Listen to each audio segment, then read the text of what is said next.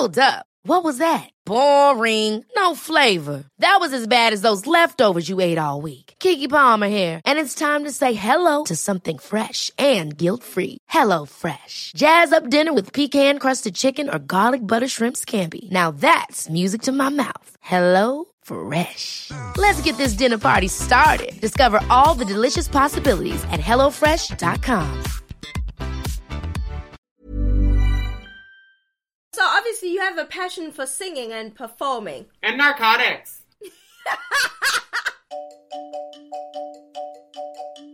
Welcome to the Rhythm of Life with me, Oti Mabuse, the podcast where I talk to some of my favorite celebrity friends and I find out all about their childhoods, their inspiration, and what makes them tick, basically, the rhythm of their lives.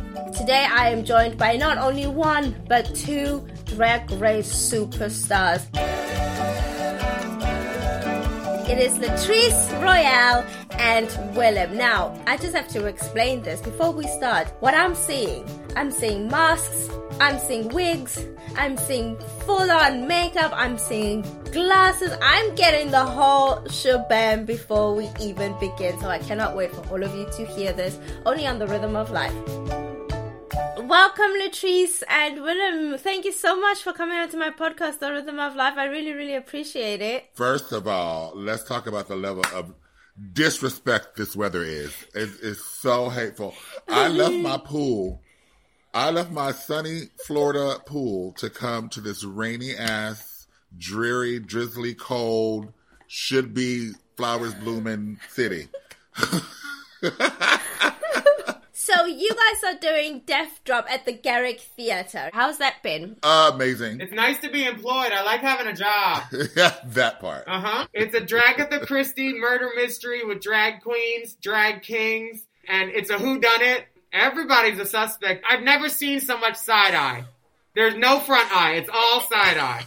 Because it's been a really tough year. How how was it in rehearsals when you realized, oh gosh, we're actually putting together a show now, and it, it might happen. Right. Well, that was that was the part we were gl- hoping that it was, was going to happen because I didn't want to fly all the way over here and then get turned around and go back home because y'all have been on lockdown realness, honey, over here. so it's just really awesome that everything is opening back up. People are excited to just get out and be social again and um, see shows and have human interaction, and it's just been amazing.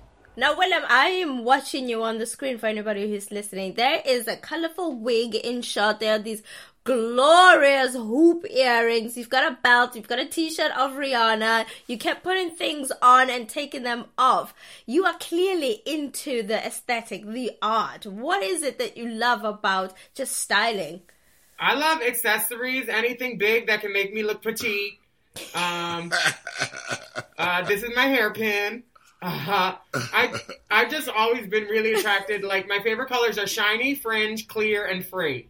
So like Yeah. all those things. I have like I have a skunk in the back. This is a pin for my podcast, Race Chaser. I do it with uh with uh Alaska, not Latrice. Um, and like I love these earrings because I was looking for white bamboo hoops forever and I couldn't find them. So I was like, fuck it, let me get some spray paint. So I just keep spray painting them, and when I get foundation on them, I put more spray paint.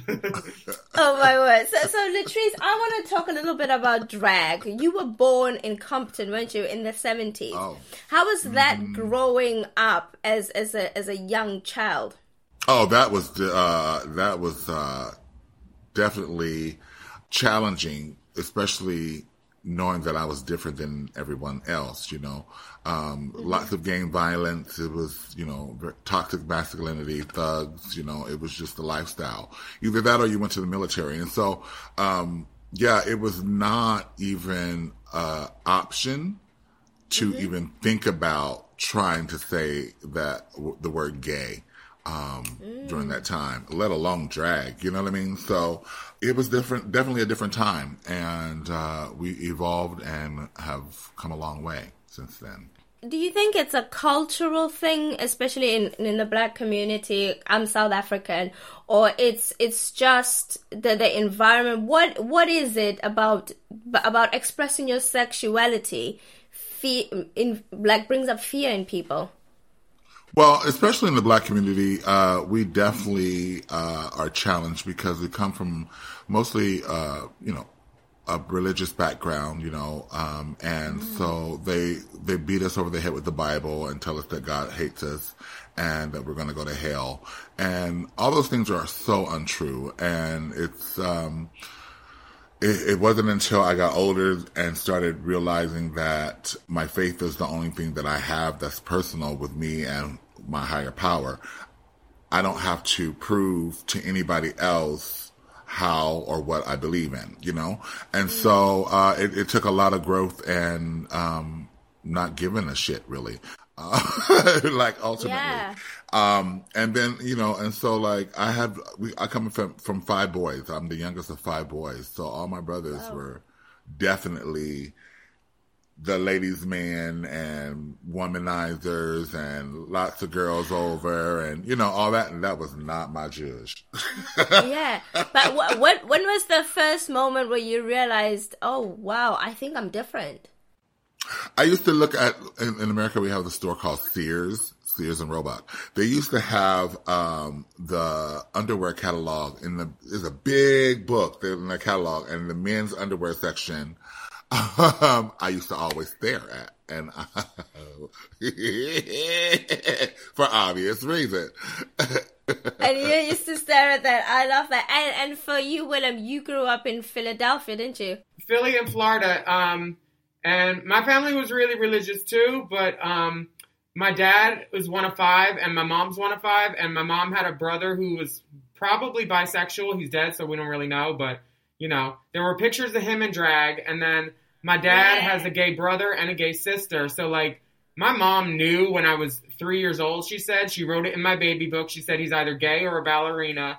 So like I'm I think I think part of the reason that I'm so overconfident and I'm such a zesty mother yeah. is that my parents like just supported me from the beginning and there was no like Billy Elliot situation where like they didn't and they always just encouraged me to be who I was and artistic, nice. which I'm really lucky to have.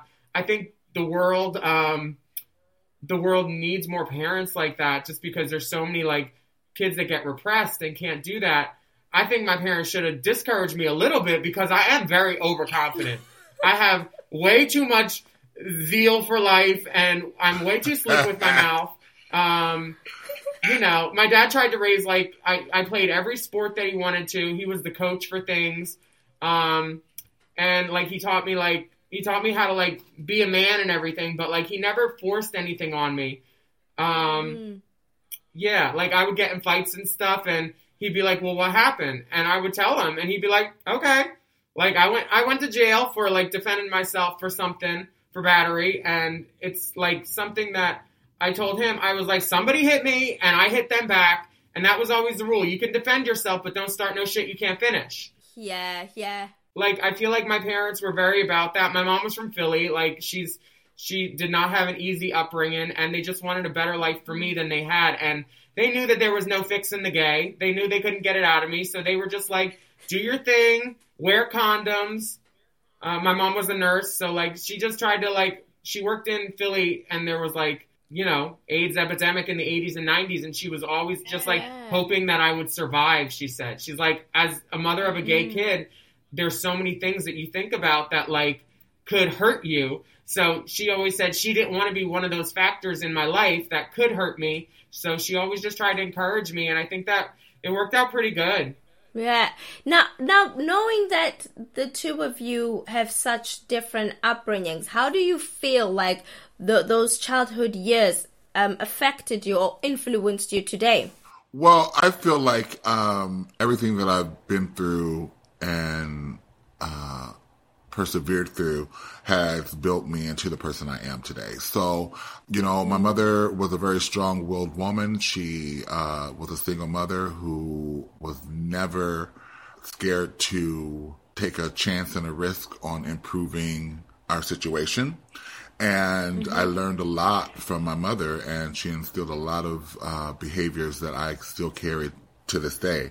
Um, because they work, you know, they, they work and it keeps yeah. me at a place where I'm, um, always excelling and leveling up in life. And it's just a part of growth. Yeah. I forgot the question, but I agree with Latrice. No, I'm just saying, as a child, how did those childhood memories or or events influence you to be who you are today? Um, my my mom is the only one out of five kids to get out of Philly, and um, I loved where I grew up uh, in Philly and then Florida, but it was paradise. It's called Cocoa Beach. It's where I Dream of Jeannie was from. But I always Yeah. knew that like it was too small for me, and that I always wanted to go back to the city, either Philly or New York. And they they told me that it's okay. It's okay to try. If you fail, so what? You tried. You'll never know unless you. And it was always like okay just to do whatever and to like as long as you like didn't get arrested, you didn't speed, um, like stupid stuff like that. Like we had rules and everything, and like I think I their work ethic uh, rubbed off on me because they both they both saw from an early age that they wanted to change the situation that they were raised in themselves, and they did the best that they could as parents to try to instill that in me too. And you know, there was nothing wrong with how they raised me, but I'm I'm glad that I'm glad I didn't stay where I was because I would have ended up working in a theme park and I probably would have ended up really unhappy. So they always just told me like there was no money for college. They're like, good luck, you know, do your thing. We'll, we'll help you if we can. And um, they've always just been really supportive. My dad comes to my shows and tips me twenties. My mom only tips me five. She's a bitch. And look at you now, you're in the West End without college, and you went for it. West End Now, with my Latrice, best with my gonna- best friend is the best end. Hey, I'm Ryan Reynolds. At Mint Mobile, we like to do the opposite of what Big Wireless does. They charge you a lot, we charge you a little. So naturally, when they announced they'd be raising their prices due to inflation, we decided to deflate our prices due to not hating you. That's right. We're cutting the price of Mint Unlimited from $30 a month to just $15 a month. Give it a try at mintmobile.com slash switch. $45 upfront for three months plus taxes and fees. Promo rate for new customers for limited time. Unlimited more than 40 gigabytes per month. Slows. Full terms at mintmobile.com. Ever catch yourself eating the same flavorless dinner three days in a row? Dreaming of something better? Well, HelloFresh is your guilt-free dream come true, baby. It's me, Keke Palmer. Let's wake up those taste buds with hot, juicy pecan-crusted chicken or garlic butter shrimp scampi. Mm. Hello Fresh.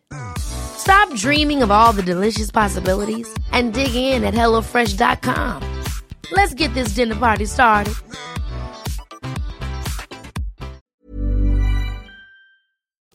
But Latrice, I want to know how is it like coming out of a place like Compton and and actually saying I'm gonna be free and I'm gonna be who I am. Well, it um it feels amazing because you know that's the whole thing is you want to break out, you know, and um you don't have um the means, and so you just have to try to figure out what's your journey going to be and how you're going to make it happen. But you have to take a, that that initial leap of faith because if you don't, you'll never know if you can fly or not. And so um, I, I jumped, and um, luckily I have been spreading my wings ever since. Are there any regrets that the two of you might have that you might have done as teenagers? Um, I'm sad I didn't know Latrice earlier. Ah, sweet. Yeah, I mean, it's like, you know, um, being from LA and uh, the Los Angeles area, it's unfortunate that I didn't get a chance to come out sooner and experience uh, acceptance earlier in life. But I had to go find myself. And, Yeah. uh, you know, you, you do that through discovery. And yeah, no regrets though. No, good. I have I have a friend, Johannes, and he's also from South Africa, and he said he's coming out um, kind of process was really heartbreaking because he had to tell his his mom and his aunt uh, because his dad wasn't really a part of his life, but it was hard to come out of to his friends because his friends always thought, okay, this guy was like the rugby guy, the football guy. How did people take it when you actually came out? Honey, I'll take it. Give me his number. He sounds cute. Actually, do you know what? I will. I d- you will love him. You will love him. mm-hmm. I'm down. Latrice, how was it when you spoke to your family or anything? Oh, like you that? know what? I didn't speak to my family. Like that was the whole point. I left. I left. So I didn't care what they thought at that point because they weren't feeding they weren't feeding or financing me. There's really three F's, so I'll leave one of them out uh, because that would be incest. But they were not feeding or financing me, so I really didn't care, and I wasn't asking. I was, um, but I wasn't asking them for anything, and so what I was not going to ask them for anymore was their acceptance and their love. Uh, so I learned to love myself. I found my my um, solace through extended family and friends who accepted me and taught me my ways and um, let me know that when I was being shady and do, being less than a friend or less than a good person, I learned that from experience, and um, I'm grateful for that. And I'm glad now that my family and I have reconciled, and we are in a wonderful place, a, like an amazing place. Um, but it took a lot of growth and a lot of forgiveness. But we're Oh here. my goodness, I love that. I love that. Now, now let's move on to drag. It is a phenomenon. It is like everyone is obsessed with it. What was your first experience of it? My first time doing drag that I can remember was being like four years old. Me and my sister. Four. I, I had this one aunt. Her name was Aunt Gigi. She was my grandma's sister, and she only had one eye, and she was a little. Um, so we would take all of her costume jewelry and see who could put on the most, and then like jump in the pool just to be little bastard kids. Um, and then she would yell at us because we, would jump from the roof into the pool. She's like, "I'm telling your parents." We're like, "You didn't see that right. We didn't jump in the roof. You, you're crazy." We totally gaslit her, um, but it was fine. So I started doing drag like that, and then I remember like dressing up for Halloween. I would start planning my Halloween in January. I'd be like, "Mom, I got these earrings for Halloween." She's like, "Those are gonna need to go in my room." And then she was wearing them in like March or something for Easter, and I was like, "No, those are mine."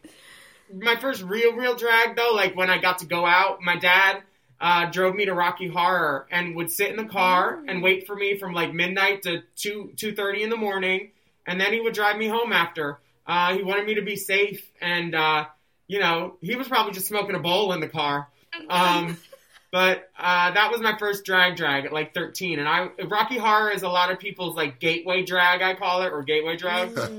and like watching people on TV, like on like Ricki Lake and Maury Povich and stuff like that. Um, I think I saw Coco Peru and Trick, and um, I remember knowing who Divine and Sylvester were growing up. And then when I was nine, I saw Lady Bunny in New York. And I just remember thinking like, oh my God. Yes. Like Lady Bunny to a nine year old, you're like, who gave that Barbie steroids? like, and now, and now I get to work with her, and I have, one- I have a voice message on my phone that I'll never delete from her because it's just like it's crazy when like someone like Lady Bunny is calling. It's same. Yeah, she leaves the nastiest ass messages too. She does. The bottom one is from seven thirty eighteen. So like Oh, my three word. years ago. But I will never delete it and I cannot play it. Not here. You can't. Uh I'm gonna see if I find mine. I found mine. Let me see. I'm gonna play mine. Let me see what she says. This is gonna. This is a world premiere. This is a world premiere to Lady I Bunny. love savoring your nuts. Oh, They're you're not. Bountiful, sweet and chocolatey nuts. And yes, you may record that audio and use it in a commercial. Well, got the. We got clearance. You heard that. You got Oh, clearance. I love that. You got the clearance. Oh my, what an icon! What an uh, that makes you you just both amazing, amazing. Even what, Latrice, what was your first experience with drag? Oh, girl, it was Halloween. I did it on a dare. I was Wanda from In Living Color, honey. Jamie Foxx, the OG, the OG drag queen, honey. Wanda, hey, I'll rock your world. Okay, I'm ready to go. Uh huh. yeah, I looked a hot mess, but that was my first very like failed attempt, but it was fun. And then I like the next time I did it was um I was doing an amateur contest. But I didn't have no wig or shoes or anything, and my friends were like, "We'll make up something, bitch." They put a turban on my head. I had no shoes. I went up there trying to do a lyrical dance piece, and they looked at me and were like, "No, ma'am, Pam, not up here, not up in here. Get her, seize her, get her." No, no, no. For, for me, from the outside, my my my view of of kind of drag was the makeup, and it's not just any makeup because anybody can do it easily. I think drag is just the the artistry, you know. It's the moving, the doing of the eyebrows, the the lips, and the whole look. How does how long does it take, and how does it make you feel when you get to paint? You, you beat your face to full capacity. You know, when you got a canvas like this, you know, it don't Yeah. take much, honey. A When the bones are good, the rest don't matter. Baby, it don't matter, huh? All you need is a little lip, a little blush, and you know, you see the rest. Yeah. so so when you start creating that, does it take practice? Does somebody teach you? Oh, darling, we're still practicing. Uh, it is never, it's all, you know, makeup is all, the trends are always evolving. And so, um, if you're that girl like we are that girl, we're always trying to evolve and try new things and, you know, trying to be on top of, you know, new looks and new trends so we don't look busted and old Yeah. and outdated. So it's ever changing and ever evolving. And that's what we do. Yeah, I love makeup, but I'm not that great at it. I don't like blending. So I started a makeup company and I just put glitter everywhere that you could blend. So mm-hmm. that makes it easier because in my mind, my drag, it's like all you really need is a good lip, a good lash, and then some glitter. And then the rest is just mm. like, yeah, there's other stuff going on, but all you really, when, if you drew a cartoon of a drag queen, you would draw like her lips, then you would draw like some lashes, and then like some sparkle and some stars. So that's what I basically lowest common denominator reduce my drag down to. And that's why I started Suck Less Face and Body, which is my makeup company. Which is called that oh, because they sued me when I tried to call it Cover Boy. Those cover girl people don't play. They don't. They like their label, baby, protected. They said no, no, no. And let's talk about the dresses and the body because there's a lot of shaping that happens, and a lot of people might not know what what happens. What do you put in the body, or how do you actually shape your body to look so amazing? Willam works out. Yeah, I work out, but I also had a bunch of lipo when I was 20 and 21, and it, it kind of helped. And then I had my under here sucked out. I get Botox. I get a little bit of filler in my lip I love that. Why is that? because I want to be beautiful.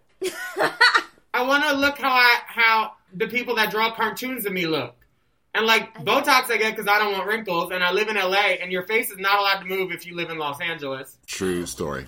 I, I make myself a better version of myself. I get one side of my lips done because my sister kicked me in the face and my lips are uneven and I have scar tissue.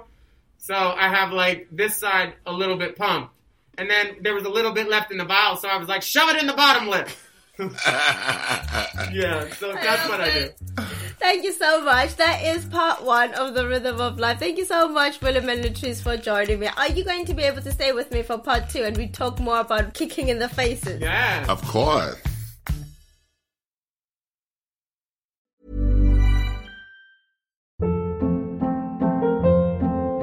Hold up. What was that? Boring. No flavor. That was as bad as those leftovers you ate all week. Keke Palmer here, and it's time to say hello to something fresh and guilt-free. Hello Fresh. Jazz up dinner with pecan-crusted chicken or garlic butter shrimp scampi. Now that's music to my mouth. Hello Fresh. Let's get this dinner party started. Discover all the delicious possibilities at hellofresh.com.